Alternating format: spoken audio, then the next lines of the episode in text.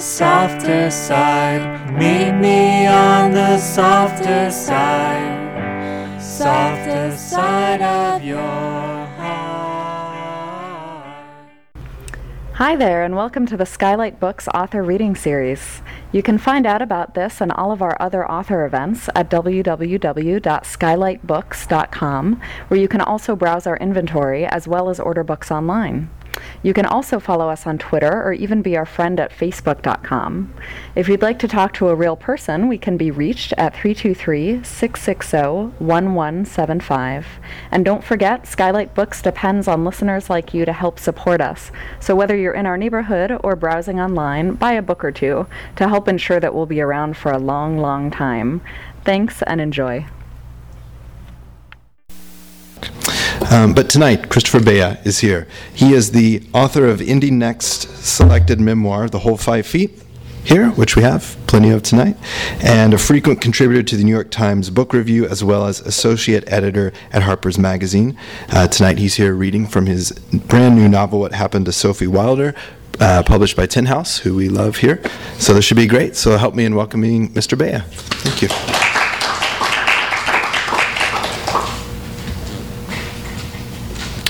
Uh, thank you very much. Hud Morgan's here, so we can get started. Um, just in under the gun. Um, thank you all very much for coming. Um, yeah, I'm going to read from my novel, uh, What Happened to Sophie Wilder. Um, I'm going to read just right from the first chapter, so there isn't a lot of uh, warm up or context that you need. Um, so I'll just sort of go for it. And then um, if people have questions or anything like that afterward, we can we can wrap it out. Okay.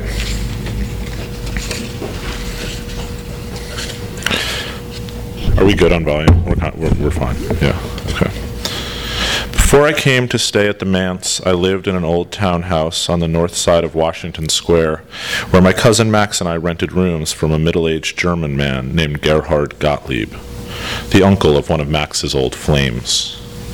I was never entirely sure what business Gerhard was in, but he was usually out of the country, and he gave us the run of the place in his absence, provided we walk his dog, a purebred boxer named Ginger, and feed the tropical fish in his enormous Victorian aquarium.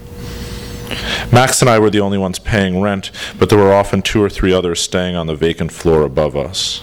We were all in the arts, as we like to say with intense but undirected irony, which is what left us free to take Ginger out during the day and to spend our nights entertaining ourselves in that old house, drinking bourbon, smoking those thin, elegant joints that we all rolled so easily.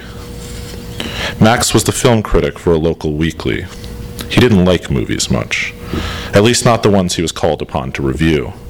But he felt strongly that a critic who wasn't part of the conversation, at a certain point in the night we could use such terms in earnest, was no critic at all. The artist was free to work in isolation, even to cultivate it, but the critic was an explainer. His job depended on an audience, and the audience went to the movies. So Max said on those evenings when an unseen judge called us to defend the manner in which we spent our days. The part about cultivating isolation he aimed at me. And it was true that no one had read my novel when it came out a few months before, but this wasn't by virtue of any aesthetic stratagem. I would have been more than happy with an audience. My publisher had paid me well and put its energy, as they call it, behind the book. I'd been reviewed where one hopes to be reviewed. Some of the notices had even been good. Max and I share the same last name. Our fathers are brothers, or were while mine was still alive, and there had been brief talk, much of it generated by Max himself, about the Blakemans representing some new cultural moment. That had all passed after my book sank quietly from view. Outside the world of mean spirited media blogs, no one had any idea who we were. Max secretly faulted me for this, though in truth, people were simply tired of comfortable young white guys from New York. I couldn't blame them. I was tired of us too. For all that disappointment, the money had been real and Gerhard barely charged rent, so I didn't need much to get by. I could live on my advance while I figured out what came next. I understood that I shouldn't expect too much from whatever that turned out to be. I'd been given my big chance, more than most get, and now I was on my own. In the meantime, we spent long hours in that house talking about the grand gesture, whether it nowadays existed, of what it might consist if it did. We wanted badly to believe it was still possible to live off ideas, except when we wanted badly to believe it was no longer possible. Since then, the failure to do so was not our own, not caused by lack of discipline or talent, or by the fact that we didn't finally want the things we wanted as much as we thought we wanted them. In truth, we were quickly reaching, had likely enough already reached, the age where it no longer made sense to talk about promise. It was around this time that I remarked to Max that no matter what we now achieved, no one would say, He's so young. Precocity had passed us by.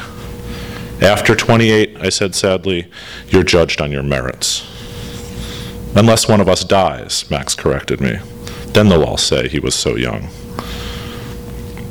All of this by way of an honest accounting of where things stood for me on the early autumn evening when I came home from dinner to a crowded party and found Sophie Wilder sitting on the half collapsed leather couch near that antique aquarium in the far corner of Gerhard's living room. I had been thinking a lot about Sophie. She's long been someone I think about. So I had an immediate sense, one I never entirely shook throughout all that followed, that I had summoned her to me. So far as I knew, she'd been gone from New York since her split with Tom, and now she was here. When I'd heard that her marriage was over, I'd wanted to reach out, but I wasn't sure how to go about it. Then I'd learned that she'd left town. There'd been some speculation over her whereabouts. She was at a writer's colony, not Yaddo or MacDowell, but one of those obscure ones out west.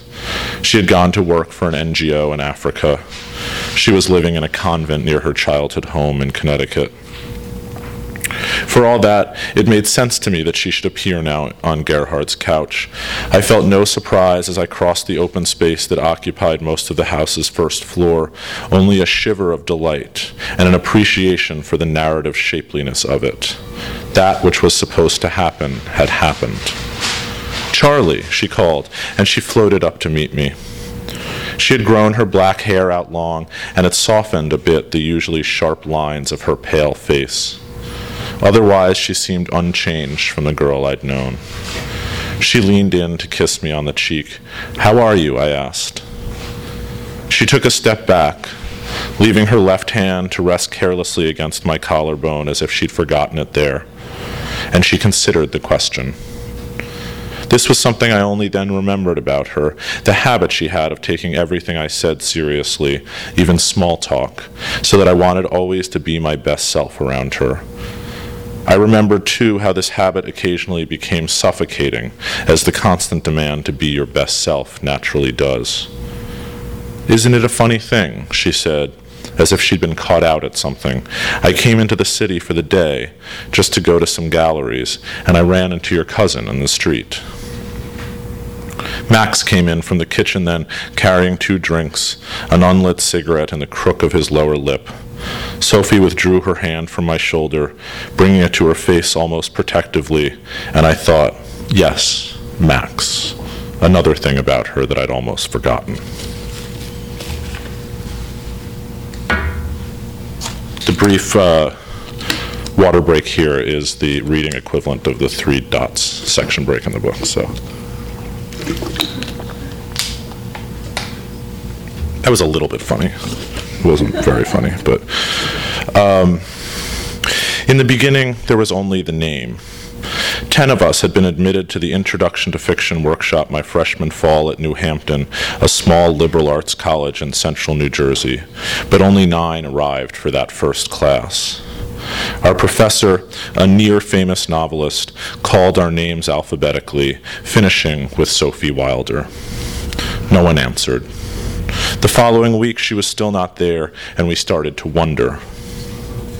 An otherwise undistinguished school, New Hampton was known for the novelists and poets it had gathered to teach its undergraduates, and many aspirants turned down more prestigious colleges to study with them. After enrolling, you had to submit a second application for the writing program so that a student who had come to New Hampton solely for these workshops could still be shut out of them. To those of us who'd made the cut, it was hard to imagine someone had been accepted and not shown up. The third week, she appeared. Even if she hadn't missed our two classes, she would have stood out to me. I want to say that she looked more adult than the rest of us, more experienced, but this isn't quite so. In fact, she seemed terribly uncomfortable, as though there against her will. One might have expected such a person to be shy or unprepared, but when a professor asked her a question, she answered with articulate care. She had considered opinions about all the work we discussed that week, but she would have let those opinions go unspoken had she not been forced to participate. She became more comfortable as the semester passed, but this pattern continued unchanged. She never commented voluntarily, but she always had something to say. The rest of us spoke as much as we could, mostly to impress our professor, which turned out to be little use. Sophie was the only one he took seriously. Whatever the cause of her early absences, he didn't hold them against her. As the weeks passed, he pushed more and more frequently for her thoughts, often giving her the last word on our work. It was difficult not to resent her for this, though she did nothing to ask for this treatment and took no apparent pleasure in it.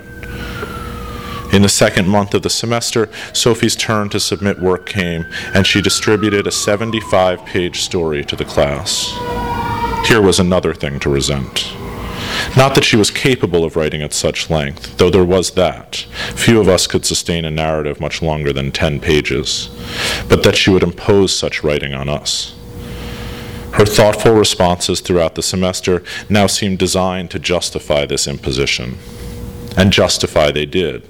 After all her attention, it would have been shameful to show up to class without a proper reaction to this stack of paper, a novella really, too thick for a staple or a standard paper clip. I sat out in the courtyard near my dorm the day before that week's workshop, smoking parliaments and reading those pages. It was a kind of gothic tale about a young boy and girl, brother and sister, though this was never said outright, living by their wits in a large empty mansion in the woods. Their parents were never mentioned, their absence never explained. In the middle of the story, a pack of wild animals surrounds the house, keeping the children from foraging for food in the woods. The animals howl through the night so that the girl and boy can't sleep. Days pass, the cupboard's empty, and the two children sag with exhaustion. Finally, the boy descends without explanation to the cellar where a shotgun with ammunition is waiting for him. This gun, the story suggests, is some kind of legacy the boy has avoided taking up before then, but now he has no choice. The boy brings the gun outside, and over the course of 10 pages, he shoots and kills all the animals. Then he goes upstairs to his bed. While he sleeps, the girl digs a pit in which she buries the dead. When she has finished, she washes herself deliberately with an air of ceremony before heading to the bedroom she shares with the boy. She stands over him, watching him sleep. He has left the shotgun, his shotgun now, leaning against the door frame. She takes it up and shoots the boy. Then she curls up beside him and closes her eyes. In class the next day, I looked at the author of this strange tale and discovered that she was beautiful. This fact had been slow to reveal itself because, for all her beauty, Sophie wasn't quite pretty. To find her so attractive suggested a kind of refinement on my part, I thought, like appreciating some quietly elegant story that bored the rest of the class. No one could possibly have called her cute, which was how desirable, desirable girls were universally described on campus. But she made the cute girls seem meretricious in their cuteness, with her boyishly short dark hair, her skin pale except where it was lightly freckled, on those high cheeks that, despite their fullness, seemed to struggle under the weight of her eyes. Her nose was long and sharp, and I suspect that this feature concealed her beauty from me at first, though it was a key to its richness once discovered. The light in the October air was still summer sharp but turning somber, and she wore a thick blue cable knit sweater, out of style and over large, something a father throws over a little girl when they've both been surprised by the cold. The sleeves were pushed up above her elbows, and both forearms were lined with wide wooden bracelets of every shade of green and gray. Throughout the half hour we spent on her work, she kept her eyes on the table in front of her. It was almost immediately clear that we were all impressed, but she seemed desperate for the discussion to be over. I tried to respond as she would have, with carefully considered remarks, but I lost the thread of my thoughts while watching her squirm on the other side of the room. When I came to myself, I found that I had been babbling on, and the rest of the class looked nearly as embarrassed as she did. I trailed off then, and our professor said a few closing words before letting us go. She caught up to me as I crossed the few blocks that separated the Fine Arts Center from the rest of campus, and she shadowed me silently as my shame deepened. She no longer seemed nervous or uncomfortable, only a little annoyed, though she was the one intruding on me. I'm Sophie, she said eventually, without prompting, as if it had just then occurred to her that we might talk while we walked. Charlie, I answered. You're from the city. This was not a question but a statement, one not entirely directed at me, as though she were filling in my backstory while I listened. We had given our hometowns when introducing ourselves on the first day of class, but she hadn't been there, so I didn't know when she'd learned this about me. Did you like growing up in New York? I'm glad I'm here now, I said. My father had been sick throughout my high school years, and he died only a few months before I headed off to college. I felt guilty about leaving my mother alone, though I couldn't imagine staying with her. She'd been unhappy long before she'd had any reason for it that I could understand, and after my father's death, her mute suffering filled the atmosphere, atmosphere of that apartment, of her life. You like the beats? This too had come from class when we'd been asked to name our influences. Max had given me his copy of Dharma Bums a few years earlier, around the time that my father got sick, and I had thrown myself into Kerouac and Ginsberg and Burroughs and even Gary Snyder and Lucian Carr and Gregory Corso. They had been a great solace, for they suggested the life I might have someday, when being orphaned would be a kind of existential condition from which to make great work, rather than just another species of loss. Burroughs is pretty good, she went on, making a concession I hadn't demanded. Most of the rest is shit. She expected a response, but I had none, so she continued. There's no control, no sense of form. They romanticize their methods as if we should read how they wrote instead of what they wrote. Eventually, it all just turns sentimental, like a conversation with a sloppy drunk. No one I knew, certainly no one our age, spoke this way about books. She made this kind of talk seem like one of the great excitements of our new near adulthood lives, like being able to spend our days and nights as we wished. She smiled, waiting for me to fight back on behalf of these writers I was supposed to admire, but the authority of her tone overwhelmed me. To be honest, I didn't read all that much then, although books had been prized in my home and I'd said from a young age that I'd wanted to write. Mostly I read what Max told me to read, since he was a year older and his tastes were beyond reproach. I see what you mean, I said, which was a weak start, but true. As soon as she'd pronounced her verdict on the books I'd lived with for the past three or four years, I understood it to be just. But my concession disappointed her. She expected a defense. It took a long time to understand this about Sophie. She never wanted submission, she wanted an even handed fight. It didn't much matter to her whether she won or lost. We didn't say all that much for the rest of our walk. I asked where she was heading, and I discovered that we lived in the same building, though I hadn't seen her there before. I felt then for the first time that unsurprised feeling that returned when I found her on Gerhard's couch, as if from then on, whoever was writing us down would take care to keep us near each other, to return us to each other's stories, even when all the forces of convention and plausibility spoke against it. She took a pack of cigarettes from her bag and offered one to me. While we smoked and walked, we occasionally passed people we knew. One of us would stop to talk, and the other would wait. And in this way, we went from being two people who had happened to leave class at the same time to two people going somewhere together. If I could be just one thing now, that would be it someone going somewhere with Sophie Wilder. There wasn't a particular occasion for the party at Gerhard's that night. We We were often celebrating in those days, and there was rarely an occasion. But a pretty good crowd had assembled. Sophie and Max and I stood for a moment within it, facing one another beside Gerhard's aquarium. Max gave Sophie the drinks, freeing his hands to light his cigarette. Then he took one back and touched his glass to hers. So far as I knew, Sophie hadn't had a drink in years, since taking to marriage and to God. But perhaps all that was over now that she and Tom had separated. As for Max, he always stayed Max. If anything, he became more Max like, so that it was natural that he should depend on everyone to be just as he'd always known them to be. Sophie took a long sip from her glass and leaned lightly against him. I noticed then that they were both drunk. I took a cigarette from Max before heading to the kitchen. There were four or five people assembled there, none I'd ever seen before, all surrounding a tall, thin guy about my age, wearing a bow tie and a tuxedo shirt with plastic studs over an outlandishly tight pair of black jeans. His mustache, my mustaches, I could almost hear him calling it, was waxed. So I asked Wes what kind of palette he was thinking of using this time, he was saying as I entered. I told him I really dig the palettes that he chooses. I pushed through the crowd to the cabinets and the sink. Dude, the guy in the tuxedo shirt said to me, I think we're supposed to use those.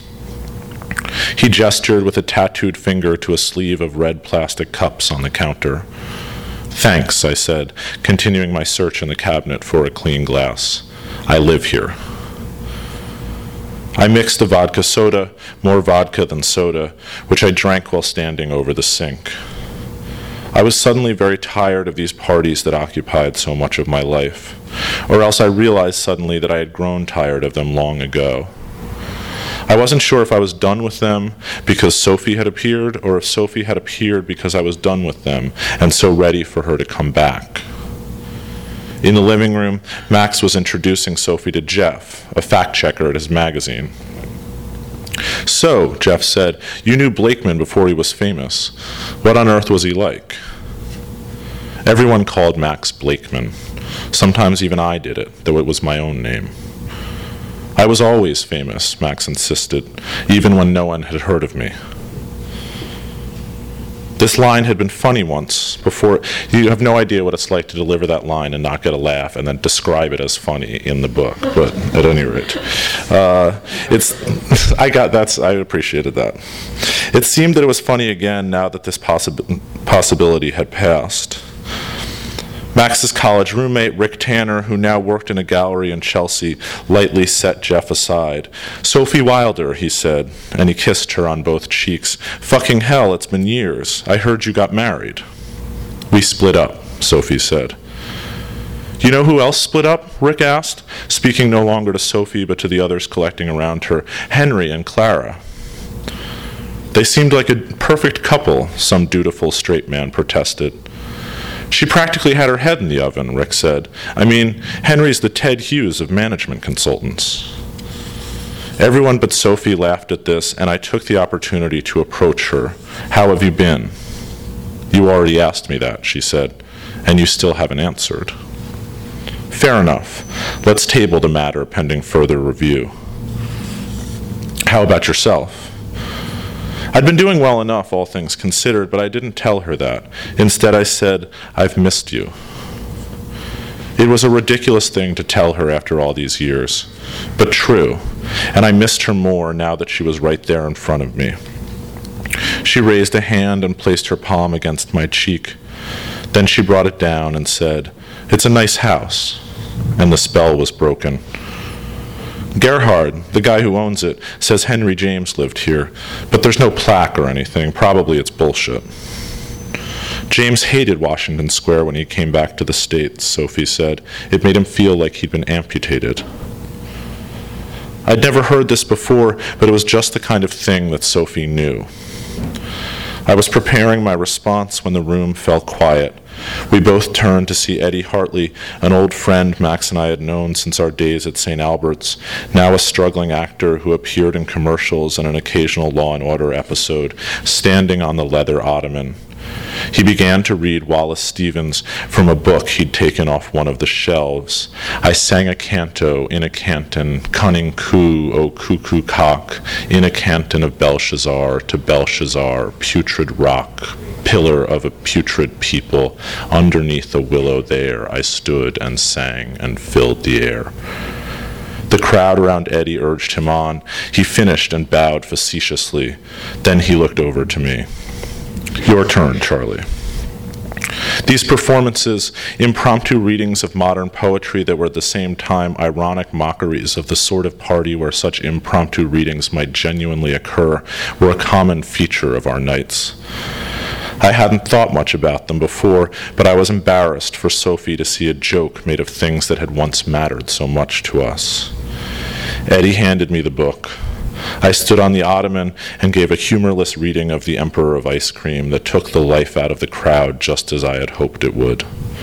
I stepped down with the book still in my hand and headed back to where I had been standing with Sophie, but she had disappeared.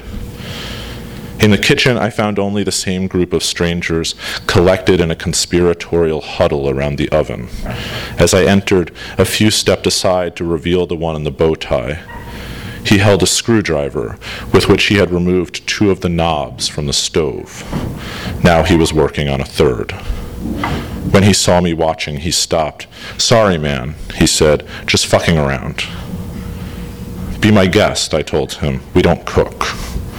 I poured another vodka. Back in the living room, I asked Jeff if he knew where Sophie had gone. I think she left with Max, he said.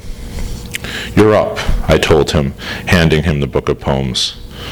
Then I took a seat on the couch beside the aquarium to watch Gerhard's beautiful fish and ask myself, not for the first time or the last, what happened to Sophie Wilder. Thank you.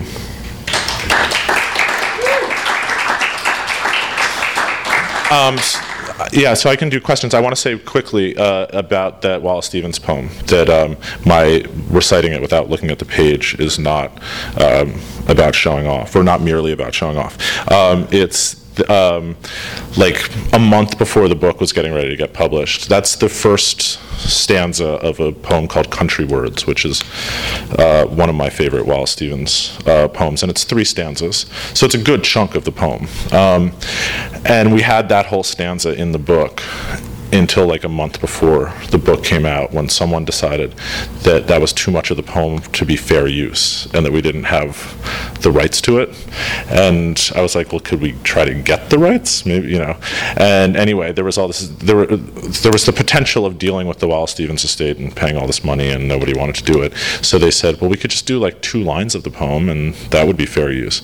Um, so when i think of this chapter it has this whole stanza in it but the stanza is not actually on the page so that's like a, uh, a DVD extra that you guys got. Um, does anyone have any questions? People should not. Yeah. Oh yeah, so so so it's mentioned only in passing in this chapter um, uh, that Sophie had had taken to God. Um, much of the story is about her conversion to Catholicism, and then um, some basically about what happened in these intervening years between when they were in college together and had this falling out, and then her abrupt return to his life. Um, so the book is told in alternating chapters. Um, all of the odd number chapters are in this first person, um, told by Charlie Blakeman, um, and set kind of around Washington Square.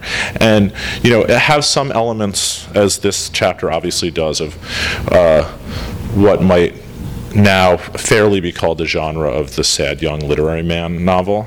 Um, the the even chapters are uh, third person, um, the tone is very different, and they're told from Sophie's perspective. Um, and um, and Charlie appears in them basically not at all. Um, and in the process, without sort of giving you my own interpretation of my book, um, there are some elements of, of critiquing the kind of novel that the other chapters sort of represent, which is a you know obviously a tricky game to play, and um, there ha- at, least some reviewers have essentially reviewed it as the as the book that is in these first person chapters um, and uh, been a little bit annoyed with it for that reason. They are indeed tired of comfortable young white guys from New York. Um, but the the so the Sophie chapters, are, are, there's a lot about Catholicism and her conversion to Catholicism and about her faith. Um, there's very little of that in the Charlie chapters for the reason that it is part of Charlie's dilemma that he basically has no capacity for faith himself. So the the fact that Sophie has made this decision is part of what has estranged her from him. He just doesn't understand it, essentially. So, um, yeah. Any other questions? I have one. Sure. Um, the story that Sophie writes in that class, Yeah. um, sort of, sort of a little parable.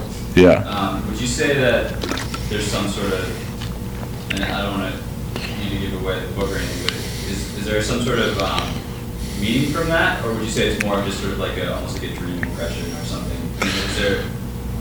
Can you talk about your, your Yeah, process? I so um, Like without I, I now I definitely don't want to get into like telling people how to read the book. But what I will say is that that story I. Tr- when you're doing the describing a story that someone has written within the story that you've uh, written, there's a there's there's a lot of different things you can do with that.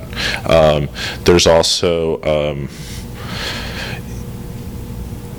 if you want it to impress people within uh, the within the novel, that's also like a challenge. You have to make it seem like um, uh, like it has to, to to to move people a little bit. If you're then going to show these characters moved by it, um, it's a little bit like describing your own jokes as funny within your book, and then having to go around the country reading them to people who don't laugh at them, and then read the part where you call them funny.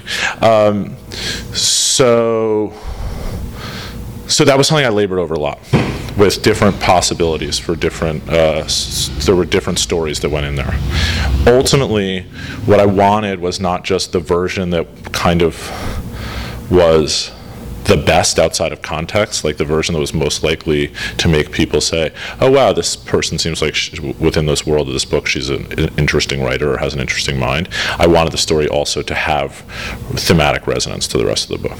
So um, I'm not going to tell people what I think that like the resonance is, or how they should, or what the themes of the book even are. But but um, uh, but the answer is yes. That was part of the idea in doing that.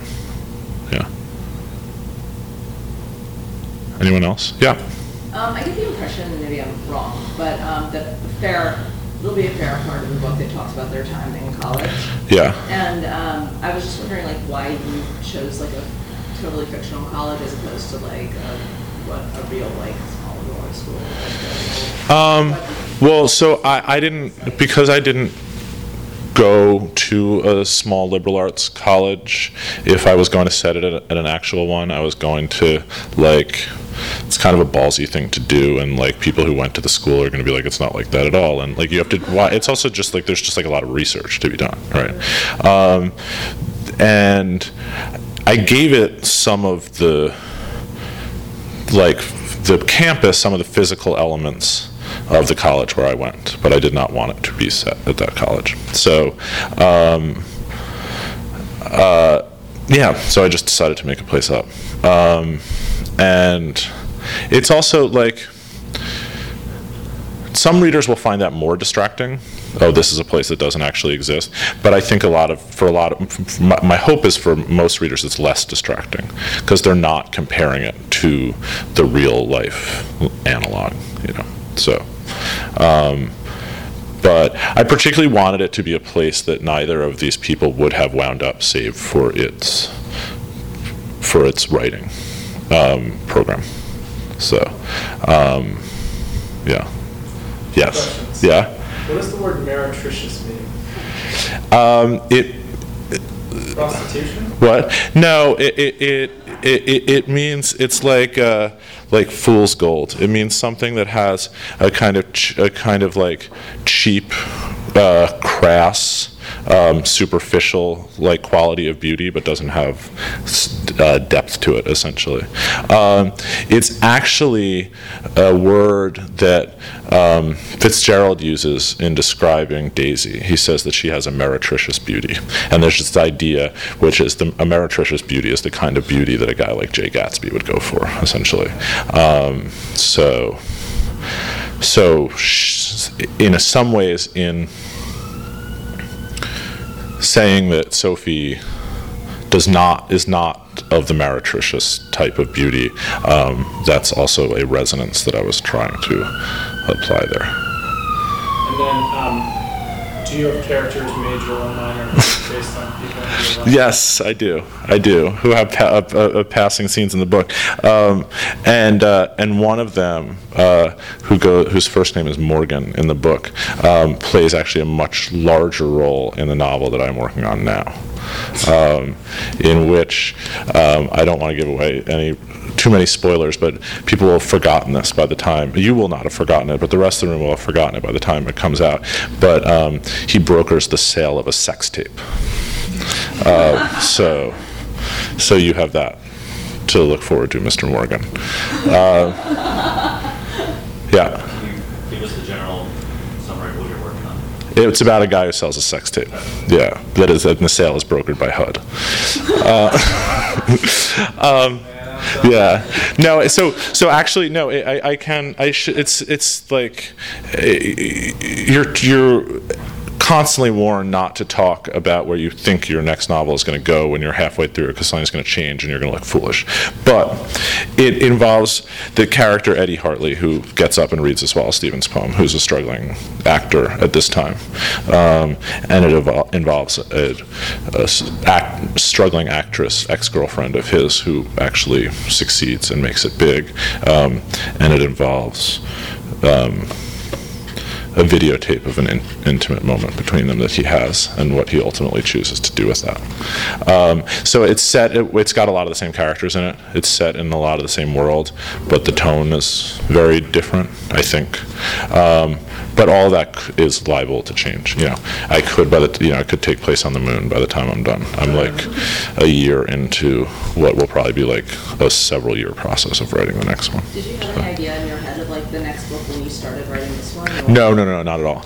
And I didn't think when I was like creating this character, this uh, character of Eddie, who just has a total cameo in this book. Like, I'm, I'm putting him there so I can use him later. But I, you know, some of my favorite books are those early Evelyn Waugh novels, um, Bodies and Decline and Fall, and um, in you know Black Mischief and Put Out More Flags, and they they. Um, they involve a lot of the same characters. Um, and these are these kind of British bright young things characters who were characters that I was thinking about while writing this book. Also, the way that Waugh deals with faith and deals with Catholicism was very important to me. So, so anyway, was a was a big one for me. So, and that's one of the things I liked. So it. Once I had an opportunity to recycle characters in the way that he did, um, I was eager to do it. But I wasn't trying to put things in this book that I would somehow like make good on later. You know, you want each book to be a self-contained whole. You know, I don't I don't want there to be anything in this book that you you know that I'm I'm placing there in order to you know um, fulfill it in some future book. Smart sales strategy though. You know, get them get them hooked with the first one. Yeah, it's a smart sales strategy unless people don't like this book, in which case it's a terrible sales strategy. Yeah, but it's all about the franchises, right? Yeah. Is this set now? I noticed the, the last one had. Yeah, so I don't know if that's if that's a type out here as well as it is in uh, in Brooklyn, in particular in Lower Manhattan. But um, yeah, it's set in 2003. Actually, um, it's pretty precisely dated, not for any particular reason except that um, I don't know if you guys remember in the summer of 2003 there was this enormous blackout in the Northeast that took out the entire Northeast, and the blackout features in the book. So this is now happening. This party is happening at the beginning of the summer, uh, and I'm sorry, I, t- I- I take that back. That the the the Sophie chapter uh, start at the beginning of the summer, and then the blackout will feature prominently in those chapters. Um, so yeah, that was the setting. But it was interesting because uh, things. I mean, things changed. Have changed a lot since 2003, more than you would think, such that I had to do some amount of kind of getting myself back there and not just thinking that because I was like going to work in lower Manhattan, like two blocks from Washington Square, that I could just walk around and look around me and be like, this is the world of my novel. You know, it's, it's a different world. And actually, one of the things with this sort of hipster walk on is that, like, a guy like that would come into a party in 2003, but there would he'd still be a little bit of a surprise to he wasn't a caricature yet, you know.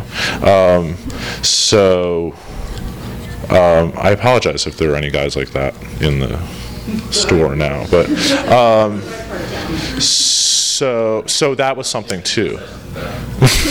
um, that like that like it wasn't quite a type yet, or at least not in the same way uh, that it is now. You know, um, and yeah, I think this was like back when it was cool to listen to rumors, and now it's cool to listen to Tusk. So you have to like keep these distinctions in mind when writing.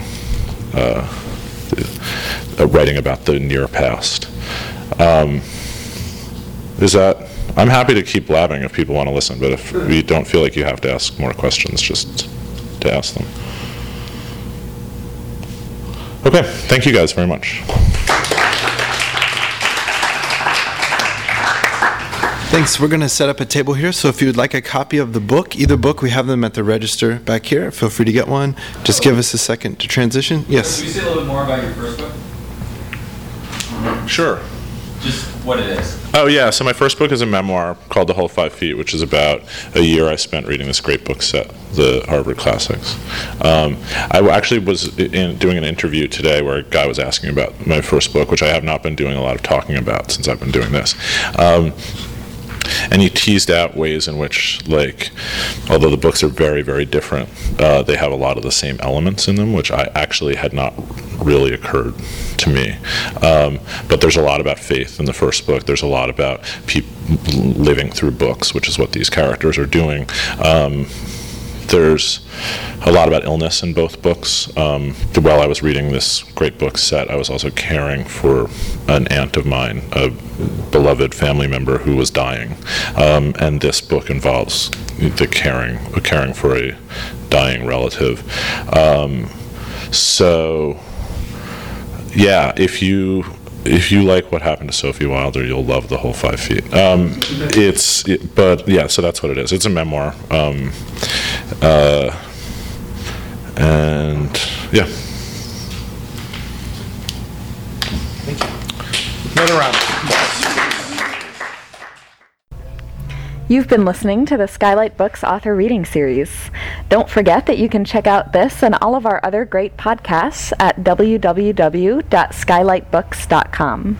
Today's music was provided by Fragile Gang. You can check them out at MySpace, Facebook, and the iTunes Music Store. Thanks for stopping by, and we hope to see you soon.